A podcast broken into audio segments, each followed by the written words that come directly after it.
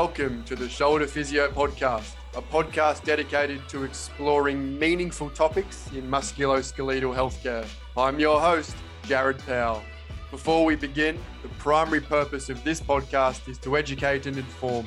The views expressed in this podcast by myself and any guests are information only, do not constitute professional advice, and are general in nature.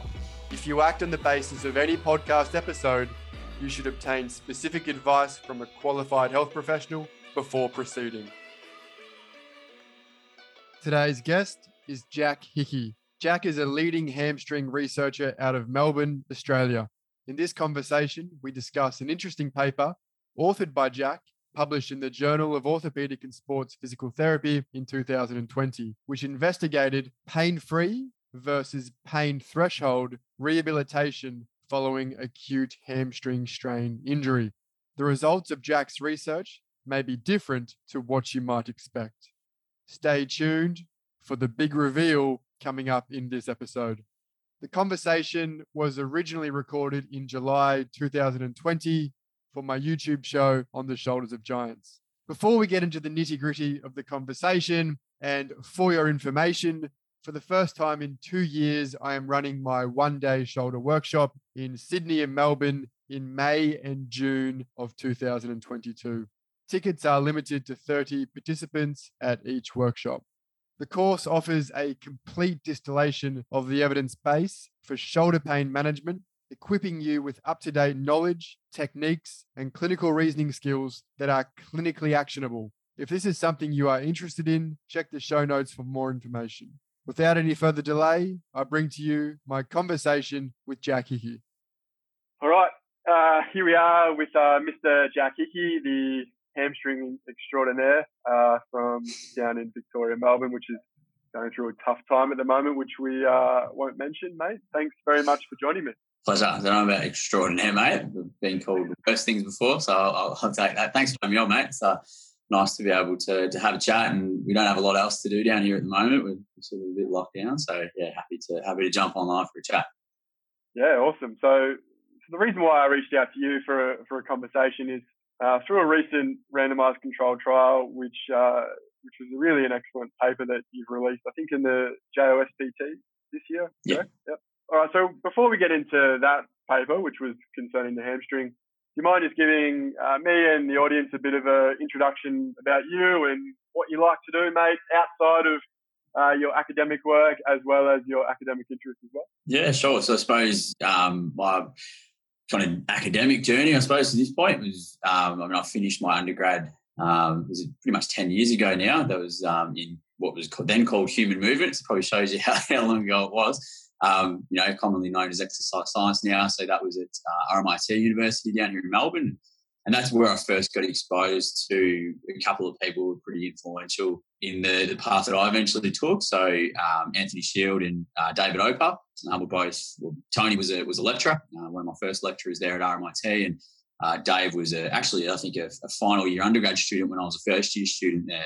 Basically met him while he was doing his honours um, under Tony, and um, got involved in, in the, the initial sort of research the guys were doing um, in looking at, um, at hamstring injuries and learning some lab skills and that sort of stuff. And as, as most undergrad students tend to do, have a bit of an interest in, in those sorts of things. So that kind of sparked an initial interest in, in research, but it wasn't sort of the pathway that I initially wanted to take. And, you know, I went um, as a, you know, relatively naive 20, 21 year old, finished my undergrad and really wanted to, to get out in the workforce and work. And um, for me, that was pursuing a, a master's in clinical exercise physiology, um, having a real passion for, for exercise as a, a, mode of, you know, not only rehabilitation, but also for, for treatment and, um, you know, for chronic disease and that sort of thing. So did that at, uh, Deakin University down here in Melbourne, and then went out and worked in clinical practice for, for a few years, um, primarily in, in musculoskeletal uh, rehabilitation and private practice. And that combined with keeping an involvement with both Dave and Tony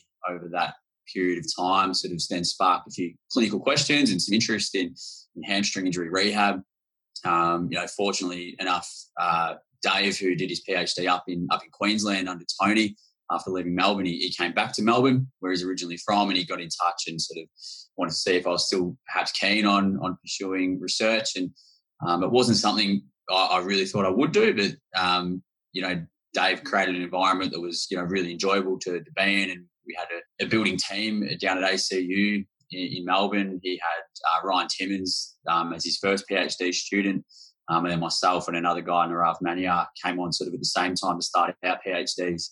Uh, Rav more so in, in biomechanics and, and myself more in the, the clinical sphere, um, looking at rehab. So, yeah, that was back in 2015, started the PhD, and um, that sort of evolved over the next few years and, and finished that in, in 2018. So, that's sort of the journey I took to, to finish the PhD, which was in hamstring injury rehab. Um, and then over the past uh, couple of years, I've been fortunate enough to stay on at ACU uh, in a full time academic role. So a combination of, of lecturing and, uh, and research.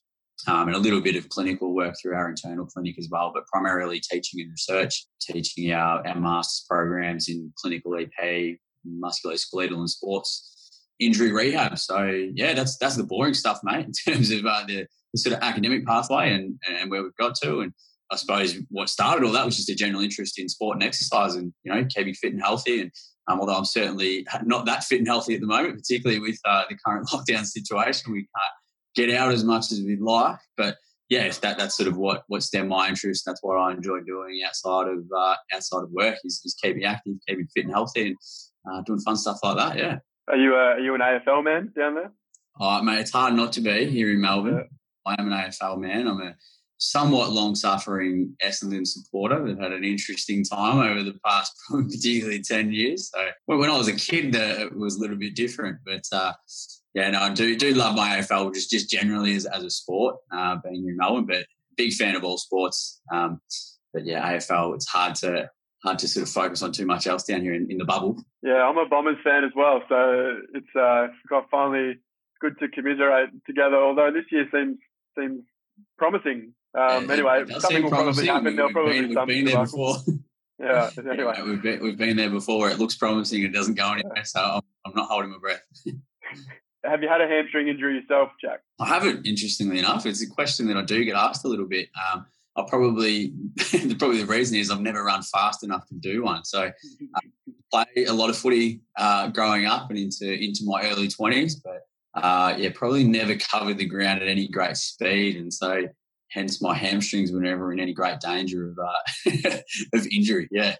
So so a classic injury in AFL and any sporting or footballing code is, is a hamstring injury, and it can ruin careers. You know, people. Cyril Rioli is a classic example. Didn't ruin his career, had a fantastic career, but certainly missed a, a, chunk of games due to recurrent hamstring strains, and we could name many, many others as well. So it's, it's important that us as clinicians and, and health practitioners that we know how to actually manage these conditions because they have a tremendous effect on games missed and quality of life and all these sorts of things as well. So kind of a nice segue in into the paper potentially uh, that you've published. Do you mind just sort of setting the scene roughly in terms of the methodology of the paper and your aims and your hypotheses and, and then quickly some results and we'll sort of explore some interesting parts of it. Yeah, sure. So I suppose where where it all started was coming back to to do a PhD um, and, and, knowing that I wanted to do wanted to do it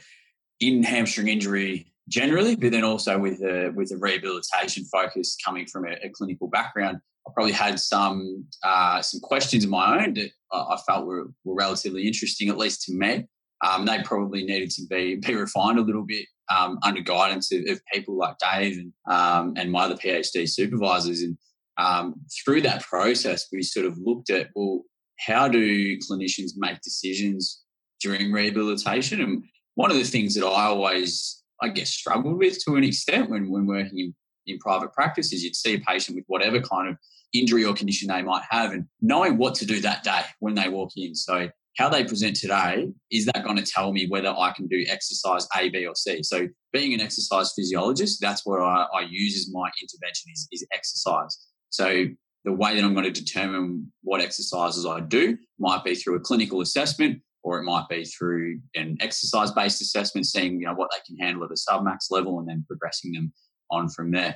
And so, I suppose it's that decision making process that really interested me because when reading a lot of the literature around hamstring strain injury rehab, we're making decisions about when should I introduce certain exercises or certain stimulus in rehab? There's sort of some arbitrary cut points and criteria that are, that are thrown out there, and they give clinicians a good guide as to, to what we should do. So you might see things like, you know, once someone is pain free um, in a range of motion test, that's when we can start doing long length exercises like an RDL or something like that. Or maybe once they're pain free with an isometric contraction, we're going to introduce eccentric stimulus. And yeah, they're fairly logical progression milestones. But I suppose what I saw as a bit, a bit of a disconnect as someone who's worked in with patients with all sorts of conditions and prescribing exercise is what happens in a clinical assessment of range of motion or strength doesn't necessarily carry over to what happens with exercise prescription. And then when looking at specifically progressing exercises, the main thing that people do is they say, well, can you do exercise A without pain?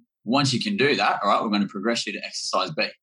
And that is the probably the easiest progression point to use is, you know, when someone can do something pain free, we're going to allow them firstly to continue doing that and then to progress them on. Whereas if they have pain, we're probably going to pull the reins on them slightly, which which makes makes sense at a um, relatively simplistic level. But I suppose what we looked at with that is is the hard and fast line of complete pain avoidance necessary. And in the early stages of my PhD, we did a systematic review and we looked at criteria for progressing rehabilitation as well as a decision making around return to play clearance. But specifically with that rehab progression and continuing with exercise, it was primarily pain and the need to be pain free that kept coming up in the literature.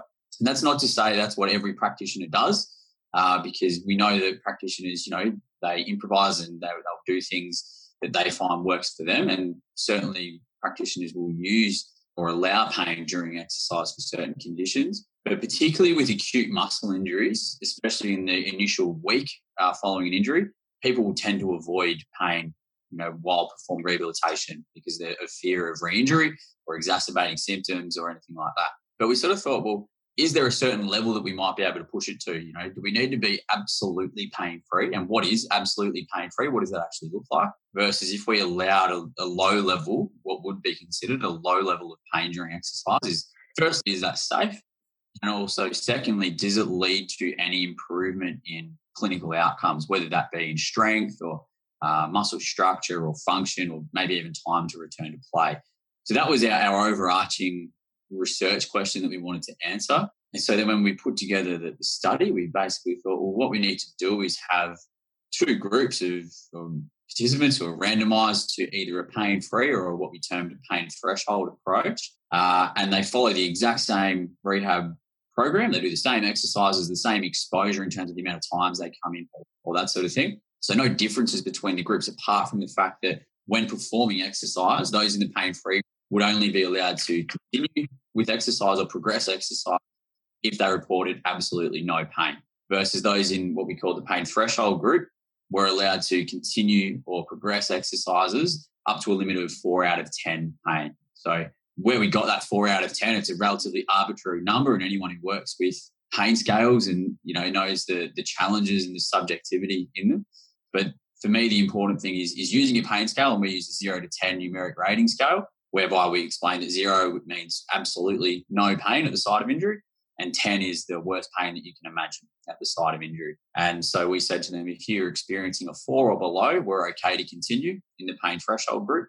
Whereas anything on the scale in the pain free group, we sort of pulled the reins and, and backed them off in terms of what they were what they were doing. So that's the crux of the research question, how we set the, the study up. And then basically to yeah, recruit participants, we had I've just put an, an, open invite out there to people who suspected of a, uh, a hamstring strain within the last seven days, and they needed to come in and have a clinical assessment to confirm presence of acute injury. And then from there, if they were interested in doing some rehab with us, um, they were randomised to, to one of the groups. Cool. So if I can, if I can just briefly summarise, so essentially there you, you sort of noticed you had a look at li- the literature and you also had some experience yourself and there was this hierarchical arbitrary hierarchical progression of exercise that you must in order to go to the next phase you have to have completed the first phase without pain. And therefore that qualifies you to to jump a level and do a little bit more movement or load or what have you. Is that, is that correct? Yeah and i think that's the other part of the I mean, the main crux of the RCT is comparing pain free to pain threshold. what mm-hmm. we've probably found are the more interesting findings from, from our work, more so observationally throughout doing it, was in the way that we put together our, our rehab protocol.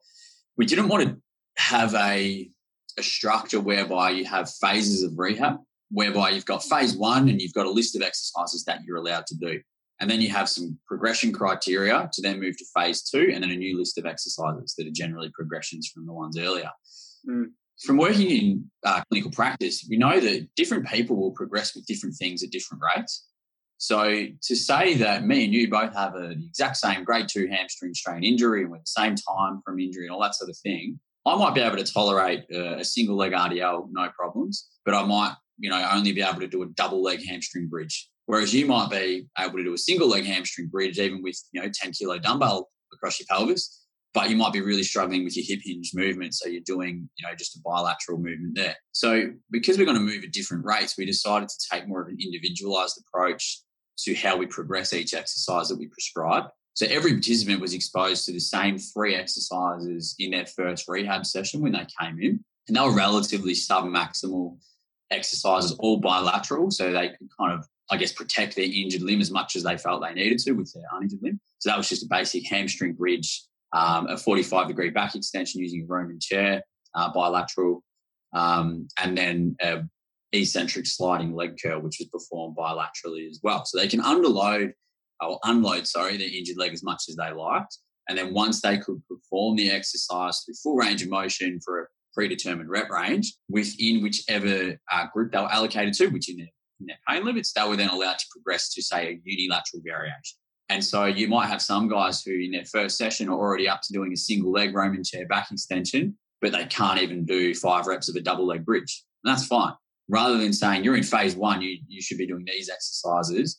And then in phase two, you're going to do all of these exercises because people won't necessarily fit that, that mold. And I guess that's something that I'm reasonably big on pushing is that sort of individualized or sort of exercise specific approach to progression rather than um, the sort of phase based progressions that we often see recommended. And it's not to say that those approaches are, are bad. It's to, and because they're a general guideline. And I think clinicians are smart enough to know that they're a general guideline and people can then adapt within those.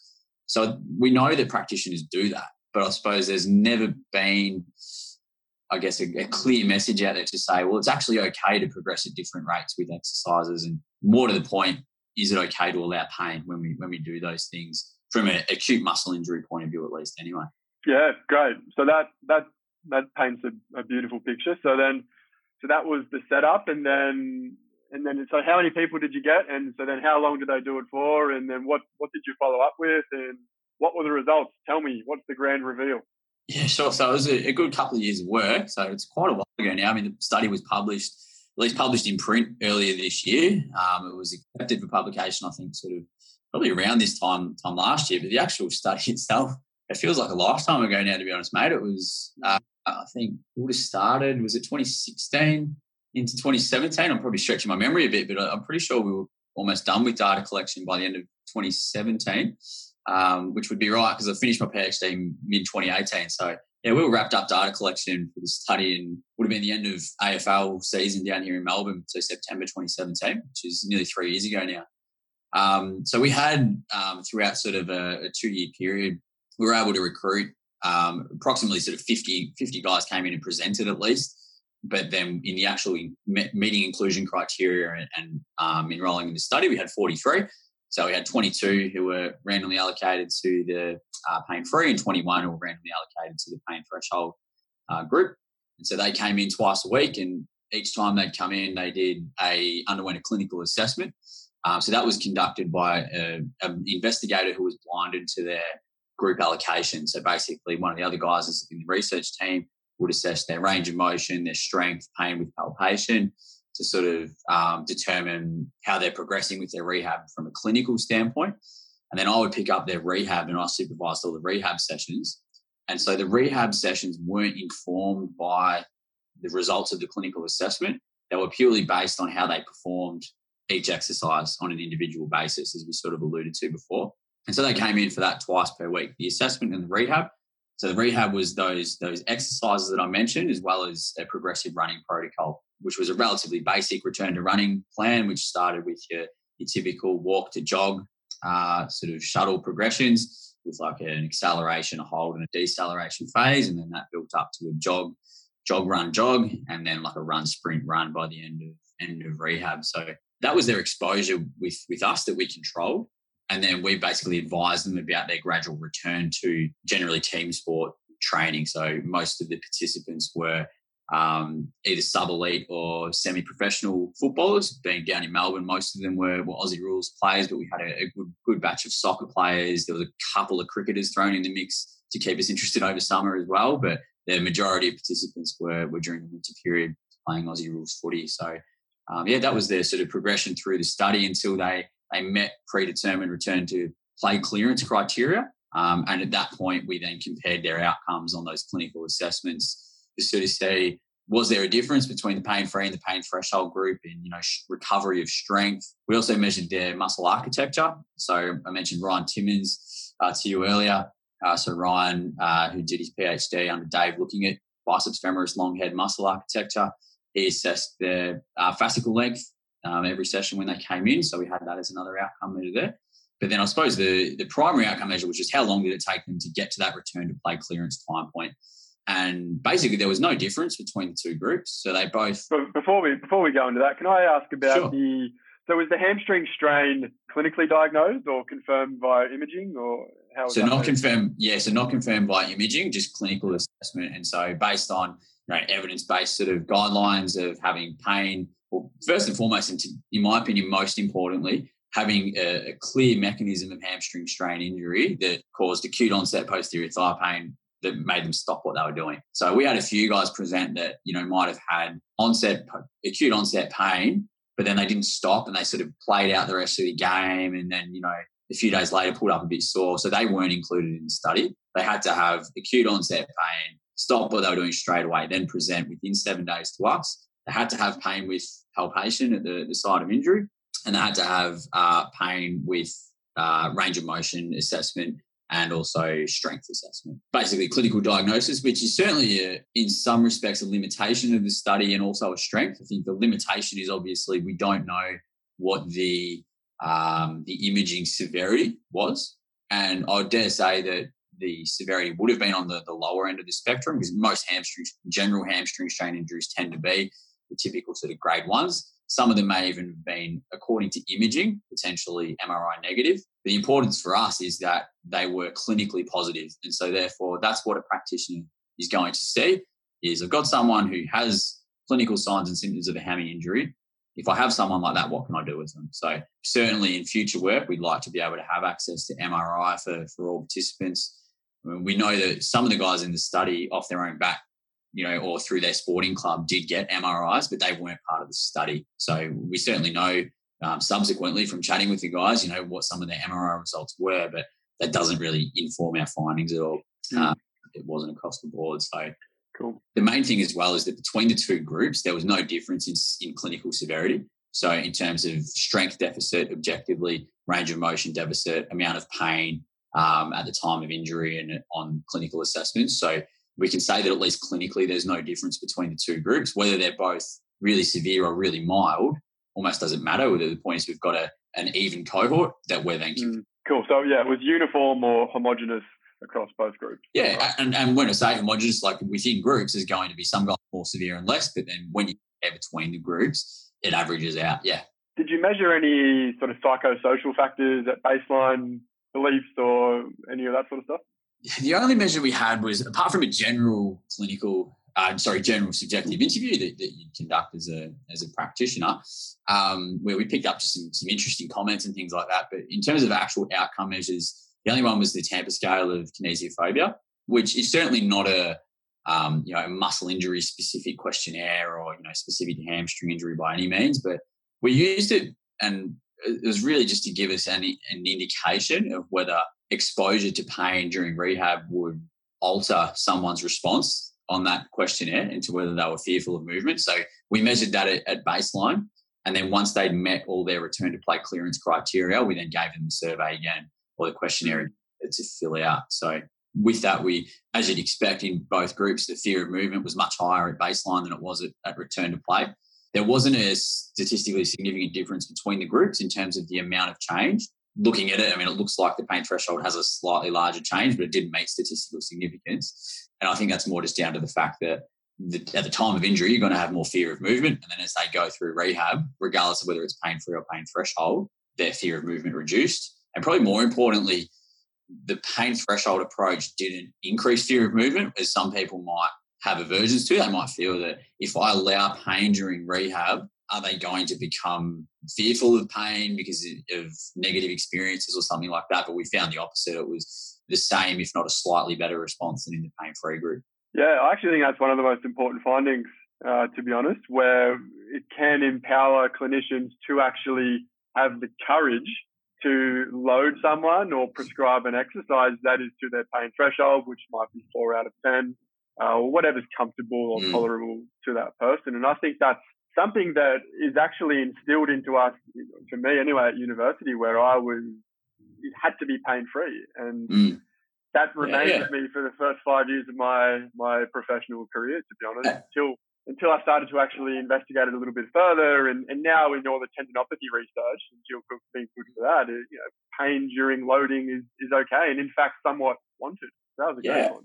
Absolutely. And I think it's the concept of what is pain free. It's the general understanding that like when we do exercise, we should be pain free makes sense, right? We shouldn't be doing exercise and getting a really high pain response. It's probably not not what we're after.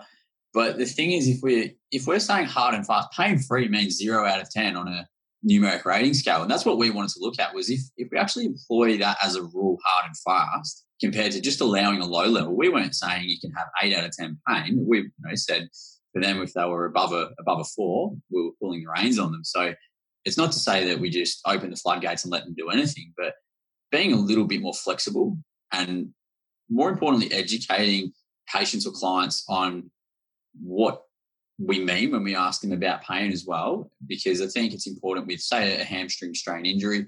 When we talk about pain during an exercise and we ask, is it, you know, is that making your pain worse or do you have pain when you do that? We're talking about pain specific to the site of injury, not general muscle soreness, not sort of a stretching feeling in the muscle if it's like an eccentric contraction, but we're talking about that feeling of pain localized at that site of injury. So being really clear on that, I think helped give the the participants confidence in in what we were talking about when we talked about pain. And that doesn't just go for an acute muscle injury. It's for you working with shoulders. It's you know often pain is a lot more general and it's not as focal as it might be in a hamstring injury. It might be a more diffuse region of pain, and so the explanation might be slightly different, but the understanding that some level of pain is okay is it's a pretty well accepted phenomenon. We certainly don't claim that what we've done here is, you know, completely novel because the pain threshold approach to rehab in the literature has been around for well over 20 years. I mean, the stuff in patellofemoral joint pain from like Roland Thomeé back in 1997, I think it is. That was sort of the first clear sort of study in the literature where they looked at that. And then that, you know, flowed on to Achilles tendinopathy with Karin Silbernagel in the early 2000s. And you mentioned Jill Cook and, and Ebony Rio and their research. And um, Ebbs was uh, um, a supervisor of mine throughout my my PhD, and um, you know was really influential in you know helping us design this study in terms of talking about what pain is and educating patients on pain. So yeah, we really just took what people have done before and, and looked to apply apply it to um, to hamstring strain injury or, or acute muscle injury. Yeah, it was yeah, it was, excellently done. So did you?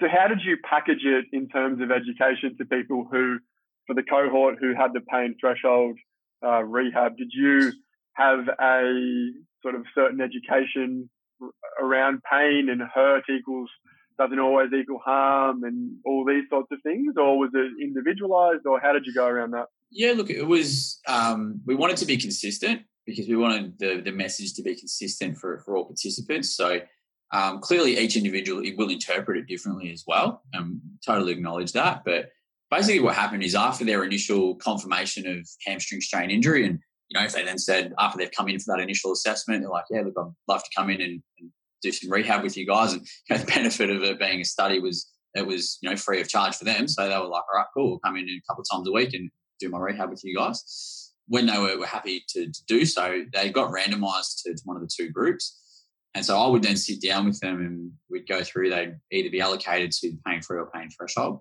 And basically they'd be shown a pain scale.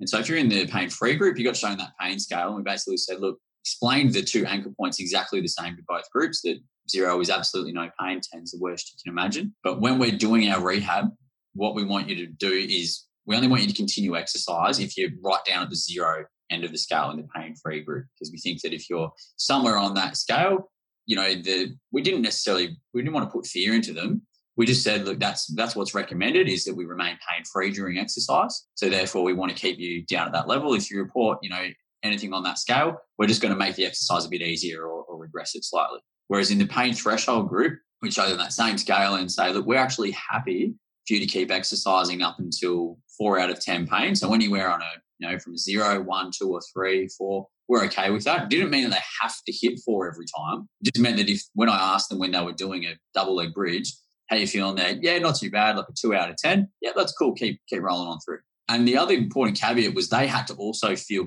comfortable continuing. So if they said two out of 10, but I don't want to keep going, well, they can stop. That's, that's on them. But it was educating them that we think that's actually okay. And so, what I found quite interesting as a clinician is working with these uh, these guys in both the pain free and the pain threshold group. After a certain amount of rehab sessions, they probably had a bit of a learning effect where if they were someone who wanted to push themselves and be more aggressive, even if they were in the pain free group, they quickly learned that, well, if I say zero out of 10, I'm going to be able to keep doing this exercise or potentially progress if I do it well enough. In the pain threshold group, by the same token, if someone was a bit more conservative, all of a sudden the magic number for them is five because they know when they say five, I'm like, okay, we've got to pull you back a little bit. So it's not a perfect system, um, but I think it's certainly in the pain threshold group. We didn't have many cases of that where it appeared that guys were, you know, wanting to stop. They were, they were pretty willing to push, and you know, I found even in the pain free group, most guys were, pretty keen to to push through, and a little bit of discomfort often wasn't. They didn't see it as a barrier. So my general advice to people particularly with hamstring strain injuries, if someone feels, if a patient feels comfortable to continue with the exercise, then it's probably totally fine, regardless of what number they called on a pain scale. If you say to them, do you feel comfortable continuing? We're, we're probably pretty good with that because, especially with gym based exercise, it's generally fairly slow and controlled especially in early stages of rehab too. So if something doesn't start to feel right on rep number six, we can we can intervene. Maybe a little bit different. We say we might need to be slightly more conservative when we get up to like high speed running and that sort of thing, where it's a little bit more of a less controlled environment and team training and that type of thing. But by that point, hopefully pain during exercise is is less common because we're sort of moving into probably the, the second week of rehab when we're getting or, or beyond mm. into that more high speed running exposure and that sort of thing. Mm, that's a great point. It's probably it also probably highlights the difference between an, an acute muscle injury versus a, a, chronic or persistent vague musculoskeletal pain, where they're the ones who often report sort of potentially their report of pain is not related to the to the peripheral tissue versus in the acute. It's more like, okay, if it hurts a little bit, that's fine, but they're, they're more likely to actually speak to that accurately versus in the population that I see, usually with, with typically chronic shoulder pain, it's more any pain that has to be avoided and they're hypervigilant and they're really fearful. And so we more have to go down the, the pathway of, well, it's okay to have a little bit of pain, so on and so forth. So I think that kind of highlights the difference between sort of an acute musculoskeletal injury, especially in young athletic males, by the sounds of it, versus a different population. So I think I sure. to consider as well. Yeah, absolutely, and it's certainly I believe there would be be some some real differences there. But it, by the same token, it would be interesting to know the correlation between actual tissue damage and the amount of pain reported in, in an acute in, injury cohort as well. So if we did have access to MRI, you know, is there a relationship there? The interesting thing for us is the amount of pain reported during clinical tests certainly didn't correlate with their progression through rehab. So that was probably for me the independent of the actual findings of the RCT. We've got some data that shows that there's a real lack of relationship between not only pain but also deficits observed on range of motion and strength testing and someone's ability to perform gym-based exercise or you know things like eccentric mm. stimulus or even running progressions that's really important because it says that those progression criteria of being pain free or relatively symmetrical on a clinical measure before moving to the next exercise, they're really not related. And so we need that more individualized approach. So Mm. data that we're, we're working on um, and have been for a long time trying to, to get it published. It's hard data to get published because it's sort of um, it's observational data that, that we found throughout a randomized control trial. So sort of fitting it to a typical study design approach and writing up for a journal is a challenge, but it's something we're working through. And it's data we've presented and talked about at conferences and things like that, and it's people have had interest in it. So we were really trying to to get it out there.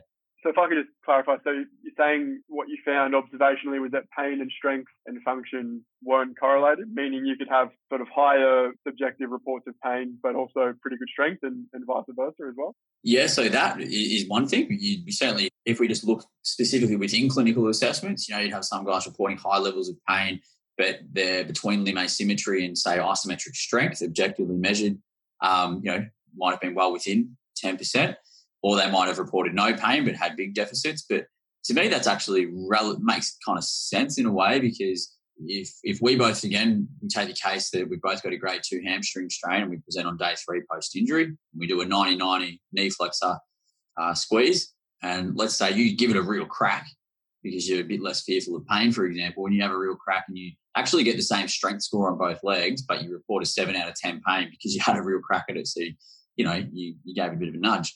Whereas I'm conservative, and so I hold back. Therefore, I've got like a 50% strength deficit, but I didn't push to the level that would elicit any pain. So there is a bit of a lack of relationship there, potentially, or an inverse relationship in, in some senses. But more to the point, it was more that when we go back and look at this data, we can see guys who are able to do what are typically thought to be end stage exercises, such as single leg loaded back extensions with, you know, 10, 15 kilo plate or Nordic hamstring exercises through nearly full range. Being able to do those sorts of exercises in their first couple of rehab sessions, maybe well within their first week of rehab, which in typical protocols are recommended to not be introduced either based on time, like as in towards the second or third week of rehab, or if based on criteria, the criteria is typically being pain free and relatively symmetrical on clinical testing, like, like ROM testing. What we found is because we progressed each exercise individually, regardless of their clinical profile, we go back and look at their clinical profile, a lot of these guys still had big between limb deficits on strength, and they were still reporting high levels of pain, sometimes like six, seven out of 10, and deficits on a, an isometric squeeze test. Yet when they came into the gym, they were able to do a bilateral slider, they progressed to a Nordic, and they could do, you know, six reps of a Nordic with absolutely no pain or maybe one or two out of 10 pain, uh, but do it even with relative between limb symmetry when we measured them, say, using the NordBord, for example. So Mm. there's a lack of specificity with our clinical tests in terms of how much they tell us about what we can do in rehab. And for me, that's the most important clinical message because if I'm a practitioner holding someone back because they haven't achieved symmetry or they're not pain free on a clinical test and I'm not exposing them to, say, an eccentric stimulus because of that, I'm potentially underloading that person. Whereas they could be doing that loading much earlier, getting the stimulus required for adaptation, which we know by introducing them earlier, we actually do get changes. So we, we saw in this cohort, regardless of group allocation, we saw increases in fascicle length, we saw increases in strength, and we saw relative maintenance of that those changes couple of months after rehab as well. So we know we can actually get change if we implement this approach. It's not to say that it's a perfect approach, but there's the potential that we might be underloading people if we implement criteria that aren't related to the task that we're saying they might they they might Yeah. be doing. I got you. So there, wa- there wasn't a, an isomorphic or one-to-one relationship between your clinical testing versus what they could tolerate in a rehabilitation setting. Absolutely. So that so if I if I relate that to the shoulder, which is what I'm always going to do, Yeah, sure. like me saying you can't do a bench press until you've got a negative Hawkins Kennedy test, correct. which is nonsense. It's just not. It's not. It's not. It Yeah. doesn't even and- make any sense when you think about it. And when you boil it down, you go again. I don't think this is. It's not a novel approach. People are, pro- are already doing this when they prescribe their exercises. They don't actually go and look at their clinical test and then do it. That's not really what we're saying. But what we're saying is that if you look at particularly hamstring injury rehab protocols published in the literature, that's that is what they say. They say don't do these exercises until you've met this criteria. So that's why we're keen to get this data out there. Even though we know that practitioners are probably already doing a lot of this stuff, we need to confirm that it is actually safe and that as you mentioned, you know, just because someone has an internal rotation deficit doesn't mean they can't jump on a bench press and punch out a 75 kilo bench with no pain, no problems. They might have, you know, a lot of weakness when you do a resisted external rotation strength test. Doesn't mean that they can't do, you know, some sort of overhead throwing movement. They might be able to. So I, I like to think what we do, it's it's not it's not that groundbreaking. It's actually just common sense. If you want to know if someone can do something, well, firstly give them a slightly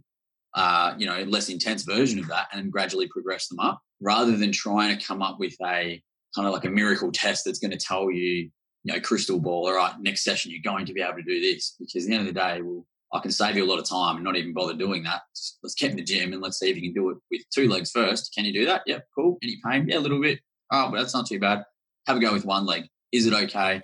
Actually, a bit too much pain? Cool. We'll regress it. Quick, simple. That's what, that's what we want to go with but then you're taking away the uh, the guruism, and I know these special tests, and I know this cluster of tests, and it has a likelihood ratio of blah blah blah yeah. blah blah. If all three are positive, you know, so. And, and uh, to be honest, clinicians, and I can speak for physios here, we are we are drawn to that. If I have three tests which give me a sensitivity and specificity of this, then I know with certainty, which fits into my worldview and doesn't challenge me too much, that this person shouldn't be doing this activity or this person has this particular pathoanatomical diagnosis, which we yeah. which we won't get into. But the same with patients and, and people with pain, though they want they want it want it needs to make sense and be coherent mm. to them as well, right? So they're like, well, this physio did a restricted knee flexor test on me and it hurt my hamstring and I'm not okay to run until that is negative, and that that makes sense. It's cause and yeah. effect, right? But yeah. pain is not cause and effect. And I think that's an important point because it's not to say that we should throw the baby out with the bathwater as well. Um, I'm a big believer in doing a good, thorough clinical assessment, but it's understanding why you're doing it that's important. So the reason for me as, a, as an exercise physiologist, why I would do a clinical assessment on someone is to identify what are their clinical deficits in a you know an objective measure of strength, range of motion, or function, or, or otherwise. What are their you know deficits? Because sometimes those are actually well correlated with things like the time that it's going to take them to get back to sport, or maybe it's going to be related to their longer term functional outcomes. If it's we're talking about something like knee osteoarthritis or you know other populations, so there's still a time and a place and a purpose for doing these tests. Where I don't think it's very relevant is to tell you that same day what are they going to be able to do on the gym floor. And there might be cases where it is more related, but as a general rule, if I want to know that, I'm going to get them on the gym floor and do something lower level and then progress them. So it's important to know that we're not trying to say you shouldn't do a clinical assessment because there's some great work out there, such as Rod Whiteley's work from from Aspetar, where you know he's shown some some nice relationships between particularly deficits in, in outer range strength and pain with palpation and being able to give a prognosis for return to play. And we know how important that is for particularly hamstring strain injury, in a, you know, which can be one to two weeks or they can be six to eight weeks, giving a relatively informed prognosis. But as Rod would freely admit, like that's also not perfect. You know, there's going to be outliers within that data as well. So it's about understanding why we're doing those tests and, and just clarifying that. Mm. And some of those tests are also used as criteria to return to sport. So once someone is pain free on an isometric um, and has equal range of motion and no pain with palpation, you know, they're often guidelines that are used to say, okay, we're ready to return to full team training, for example. Mm. Wrongly, that that's what is out there at the moment. So. Um, yeah, so I think use your clinical testing, you know, to be a good clinician. Rule out sinister pathology, confirm your diagnosis, etc., etc., and you can get a good overview with how that tissue tolerates load, for example. But then don't have that completely inform your exercise prescription. You know, use Absolutely. some other variables in there as well. Yeah, and uh, again, it's not in absolutes. It's it probably informs to an extent, but the mm. point we're trying to make is that if you're employing that as an absolute rule, you cannot do this exercise until you pass this criteria. Well, that's a bit of a fallible approach. Just mm. like doing, you know, the exercise specific approach that we employed, just because you can do 10 reps of a double leg bridge, it doesn't mean the same session you're going to be able to do a single leg bridge. It just means that you can do a double leg, so we can now start progressing you towards a single leg bridge fairly safely. Yeah. It's not perfect, it doesn't, mm. doesn't predict and it doesn't tell us. And this sort of obsession that's with prediction and being able to say, you did this today, so you're going to do this tomorrow. Like we all just need to chill out a little bit, I think, and just realize that we don't have to have all the answers. Just have a system in place that, right, if this happens, you can try this. And if that is okay, keep pushing up until a certain point where we want you to then bring it back and find that mm. place. That's what we're, we're trying to do here. We're not trying to say that I'm going to know in two weeks' time, Jared, exactly what you're going to be doing in your rehab sessions. I've got no idea. I might have a, a, good guess at it out of experience, but you know, I'm probably going to be wrong, you know, 50 mm.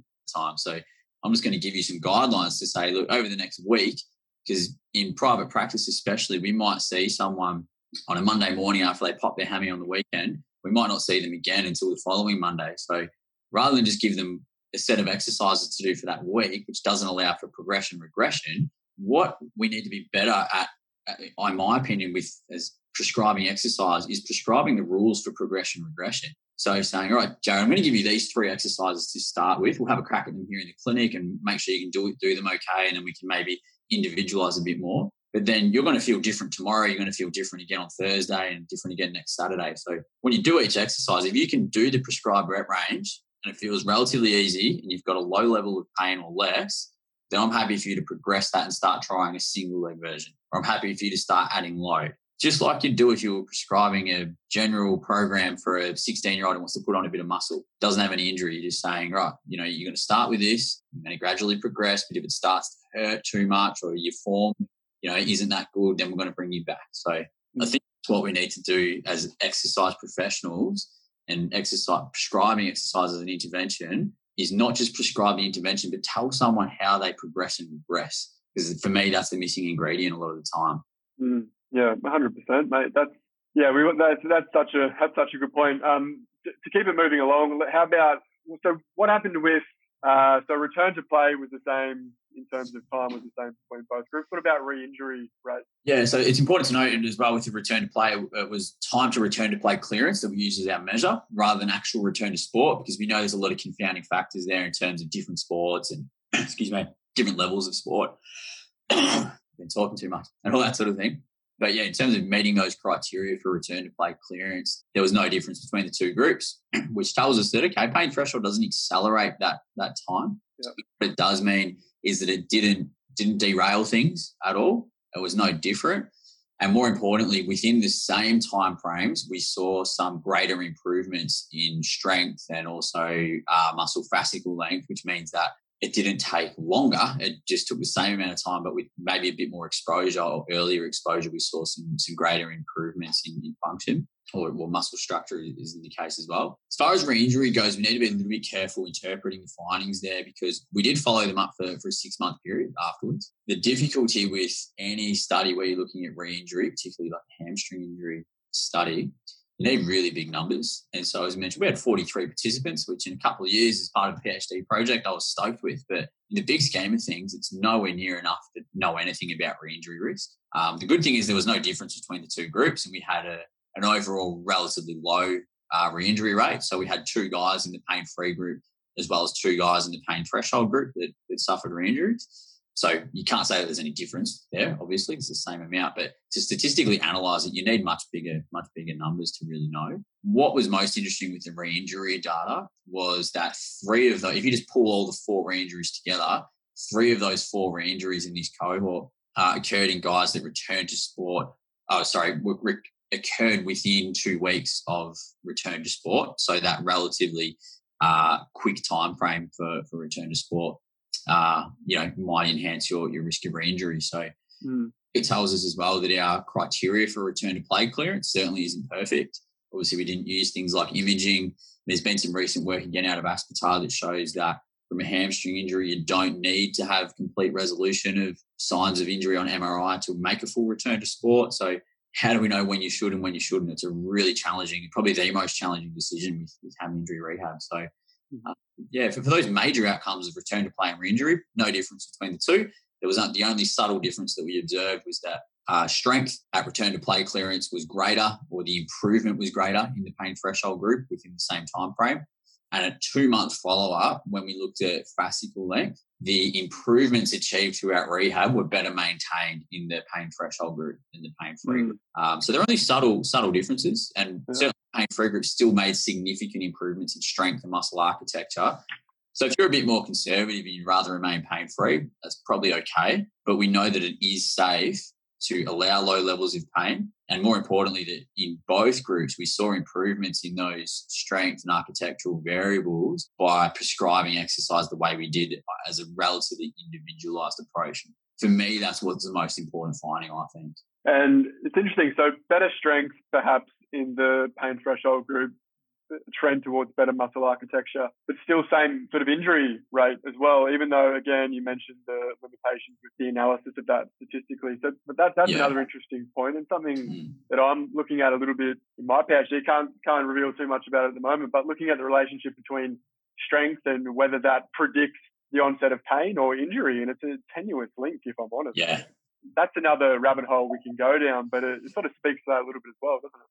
Yeah, absolutely. And the someone's profile at return to play is often not very indicative of whether they'll get re-injured or not. It's probably got much more to do with their exposure to high speed running, you know, even during rehab, but also afterwards, their continuation with, um, you know, preventative stimulus as well, that sort of thing. So, and I think again, it's Rod Whiteley. He sort of talks about like the stronger athletes are often the ones that go on and get re-injured. So, in terms of absolute strength, and isn't that just because they're exposing their previously injured muscle to high levels of force. You know, I, I, touched on earlier when we were chatting, you know, I was never quick enough to tear a hammy. I probably was never strong enough either. So I probably wasn't putting enough forces mm. through my hamstrings to, to elicit a hamstring injury. So certain individuals are just more prone, um, prone mm. injury. So it's a real challenge. And again, it's trying to come up with that magic test that tells us you will or won't get re-injured is a probably a very limited approach and it's such a multifactorial injury that if we're only looking at strength or we're only looking at architecture or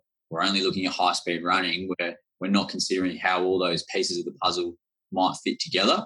Um, and a lot of the time, just general, know, good progressive overload and, you know, return to training programs. And once someone's back in the team environment, making sure their exposure to training is graduated and things like that is probably more important than what they actually did in rehab anyway. So mm, yeah, and just so so injury is a injury is a, a non-linear dynamic event, right? And it's when we say injury, and in this case, it's probably really relevant for your paper because there was no pathoanatomical confirmation via an MRI. So mm. perhaps there was a perception of pain in the area without any corresponding actual yeah. tissue trauma. Pain, pain is pain is not just related to tissue damage. It's the, it's the potential of tissue damage as well. So yeah, so that's that's another a really fascinating point. So so injury or pain can come on via a number of different factors. It can be related to their sleep hygiene, to are they having any psychosocial stress outside of the team environment? Is there pressures around contracts or are they fatigued? All these sorts of things, right? So yeah. it's the re-injury thing is really hard to to investigate or examine too deeply because it's so mm. multifactorial. Yeah, and and at what point in time with a hamstring injury as an example, is a re-injury a recurrence of that original injury or is it a new injury? And challenge with that is we know that you know the hamstrings take a long time to actually structurally remodel after an injury, a long time after people generally go back to sport. And we probably suspect that that's why we see those high rates of re-injury within generally the first two weeks to two months following hamstring strain. Um, and there's a good argument to say that we just don't haven't allowed enough time for it to actually heal. But the problem is if we then hold everyone up for an extra two months in rehab, well, what happens to all the guys who were able to successfully go back to sport? So where do you draw the line? It's a it's a mm. tough one. It's like the argument with ACL rehab and saying, you know, you have to have minimum nine months or 12 months or whatever. You know, what if I am the athlete who is fine at nine months or six months? You know, I'm going to be pretty pissed off if you hold me back, but I actually could have gone to the Olympics in six months' time. So it's such an individual thing. It's it's really challenging. Yeah. The argument of whether a hamstring strain injury is in fact an acute injury or is it a chronic accumulation of damage? Like, and it's just the straw that broke the camel's back rather than one acute event. You know, there's a, an interesting discussion point there as well. So the concept of acute versus chronic sports injury or musculoskeletal injury in general is, is quite interesting, I think. And you know, we mentioned we mentioned the shoulder obviously is generally speaking being thought of as a more chronic injury, but of course you can still get an acute presentation of shoulder injury as well. And same with a hamstring injury. You can have sort of more of a chronic onset of, of pain and that sort of thing. So, what do we do with those individuals? It's mm. um, yeah, it's a bit of a Pandora's box once you start getting to that level. I think. Yeah, because because we're talking about pain, and it's always going to be a Pandora's box because then you leave it open to individual beliefs and societal beliefs and etc. etc. So I think how you did it was was was excellent in that you kind of focused on what you could control and then had the two different groups, pain threshold, whatever that means, for because they each, I don't know how many there was, 22 or 21 in that group, but that person would have had an individual belief on what pain is, and they may have felt pain differently as well. Mm. But you, you take it as a whole, and you can say, on average, pain threshold rehabilitation in that group certainly wasn't damaging to their recovery, yeah. and perhaps was was beneficial. And I think that's the yeah. key point. I think probably one thing that I, I didn't, I should have touched on before when talking about the setup of this study as well is the when they were allocated to their to their groups, um, both groups at that time and also throughout the whole duration of the study were unaware that there was another group. So they just got told that, all right, you're in, you know, you're doing pain threshold rehab. It wasn't like you are, you know, now allocated to this group. They basically just got handed an envelope that they opened.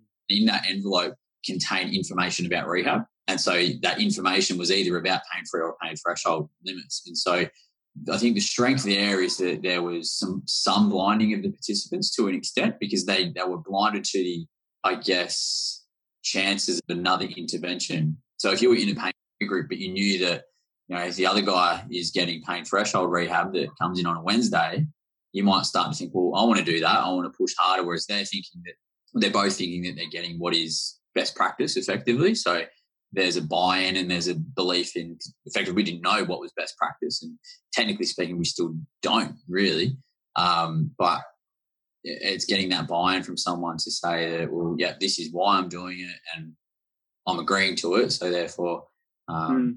yeah we're on the same page and then there's there's some grey within that as i mentioned before where guys might they just change what for them, what a one out of 10 means is different to what a five out of 10 means for someone in the pain threshold group because those barriers mm. slightly shifted. Yeah, the, the best practice thing is funny, isn't it? Because still, both groups did exactly the same in essence. So there's yeah. still probably no best, there's still two ways of looking at the best practice guideline. It's the same. It's the same in the shoulder. Not one way of exercising or rehabbing a shoulder is not superior to another. We know that.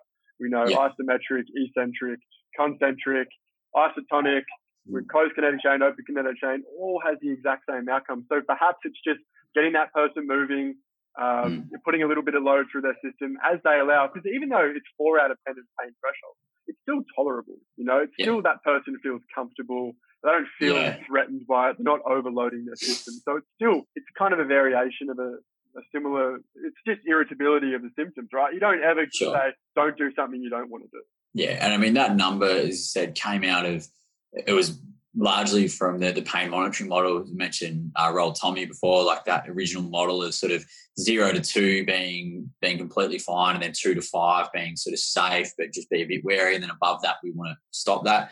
We considered employing that same model, and then we just thought, well, we're just going to adapt it slightly. And to be honest, it's a very arbitrary decision. We said, well, rather than five, let's go slightly more conservative and just knock it down to a four. But mm. probably wouldn't have made any difference if we said five or four, to be honest. Mm. Um, I mean, technically speaking, it's actually the same rule because we, when they hit four, they were still able to exercise at four. So really, five was the limit if you're looking at it in, in that respect. The problem is, what if someone says four point five? Because guys will do that, or you know, they play around within those scales too. Yeah. yeah, it's it's it's interesting, and I think you know you can worry too much about the arbitrary number aspect. I think, as you mentioned, it's if they feel comfortable to continue, and their description of the pain is like, yeah, look, it's a bit uncomfortable, but I'm I'm happy to continue. I'm absolutely confident that, that person is going to be okay. Whereas if someone says, oh, it's a one out of ten, but it's quite sharp, and I really just oh, it doesn't feel good. I'm going to pull that, even though they've said one out of ten. You know, that's their understanding of a pain scale, but what they're describing to me doesn't sound. They don't sound confident to continue, and me pushing them is probably going to lead to a bit of a negative response from them. So it's got to be quite individualized, I think, in terms of your approach. Mm. Um, yeah, everyone, and particularly those with a previous injury versus those of first timers, potentially might respond differently as well in terms of how tolerable they are or how full mm. they are of pain, but depending they've previously been told as well. So that's a big thing is they've, they've seen someone else previously who's either really pushed them into pain or they've said, no, you've got to completely avoid it. Pain is bad. It's going to cause damage. So their own beliefs and past experiences are going to inform what, what happens. Yeah. 100%. It's just hard to capture that in an average population, isn't it? But I, I think I, I, the key take home from, for me from your paper is that the absence of pain during rehabilitation is not required. So I think, to be honest, that's that that should inform or actually be applicable to every clinician who is watching this in their practice the next day. And I think you can extrapolate it to other musculoskeletal injuries as well. I don't think it just has to be related to the hamstring. Pain is pain in an individual, irrespective of where it comes from. Do you agree with that? Yeah. Yeah, absolutely. I think if you if you had to just put one line on it and sum it up, which it's a somewhat deflating experience, mate, when you, you do X amount of years of work and it comes down to one line. But effectively, that's what it is. It's like what we've been able to show, apart from anything else, is that it's okay to allow low levels of pain during acute muscle injury or hamstring strain injury rehab. You know, you don't have to have complete absence of pain. Yeah, that, that is what you know. It's it's no more complicated. It's no more exciting than that. Whether you think that's interesting or not is then up, up to you. Um, and you kind of just have to, as the person who done the study, just put your ego to the side and say, yeah, hopefully that's contributed something. And if it hasn't, I think that I think that's actually really good. I think it was I don't know if it was Einstein or, or Feynman or something who said that if you have a if you have a formula, you should be able to write it on your shirt. So I think if we're going, study, mate, we're going too far down the path. If, we're being, if I'm being compared to Einstein, there you're trying to put me in the bracket. that's definitely hey, a lot of grief over that if that's the case. no, I think I think I think you've done well. It was a it was a really terrific paper. Um, thanks, thanks very much for, for coming on and having a chat. I think, no, my uh, pleasure, mate. People get a lot out of it. So I've got honestly got heaps more questions, but I'm conscious of time, so uh, I'll let you go, and maybe we can speak again in the future. Have you got more plans for any more experiments coming up, or any publications we should be aware of? Yeah, I mean, like I mentioned before, there's probably at the moment due to the COVID restrictions, it's a frustrating time because we, we can't really do a lot in the lab and we can't be recruiting participants and doing face-to-face stuff, which is uh, it's frustrating. It's what we love doing as, as research scientists. So it's, it's yeah, it, it is what it is. But at the same time, very fortunate to still be in a job and, and being able to do what we do.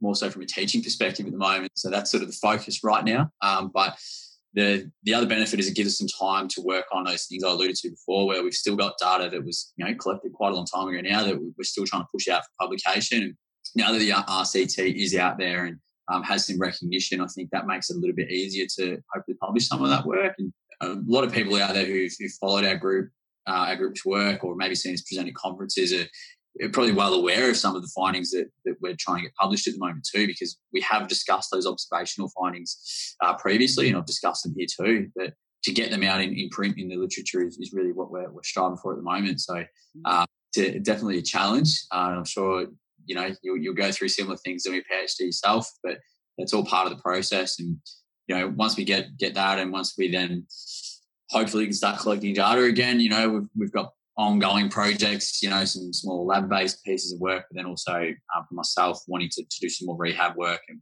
particularly delve a little bit more into the, the high speed running side of things and how we can maybe be best implement that in rehab and yeah, sort of what's the I guess my overarching theme with particularly any kind of rehab, but, but hammy rehab is, is not overcomplicating it. And how can we simplify things as best possible to get good outcomes for, for a clinician in practice? And hopefully our RCT has gone some way to, to doing that, but there's certainly a lot more work that needs to be done to, to, to optimize, for one of a, a better term, um, what, what we do in rehab. So that's the, the long term aim, mate. But in the, uh, in the meantime, we'll just we'll get through isolation and, uh, yeah, try not to try not to go too too insane inside.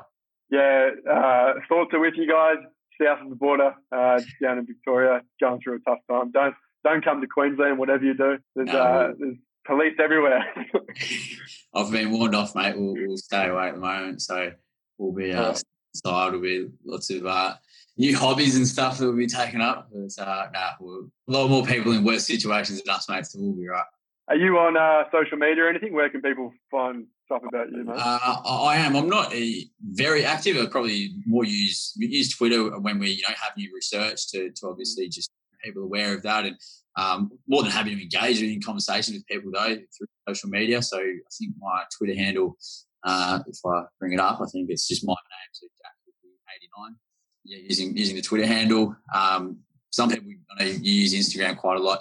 I don't use it for any sort of work related stuff unless you want to see photos of me and the missus on a holiday. It's probably not that exciting, to be honest. So yeah, look, Twitter's probably where I'd you know keep things a bit more academic. Um, and it's a good place just to touch base. And if people want to ever have a chat or have some questions related to our research, I'm always more than happy to chat.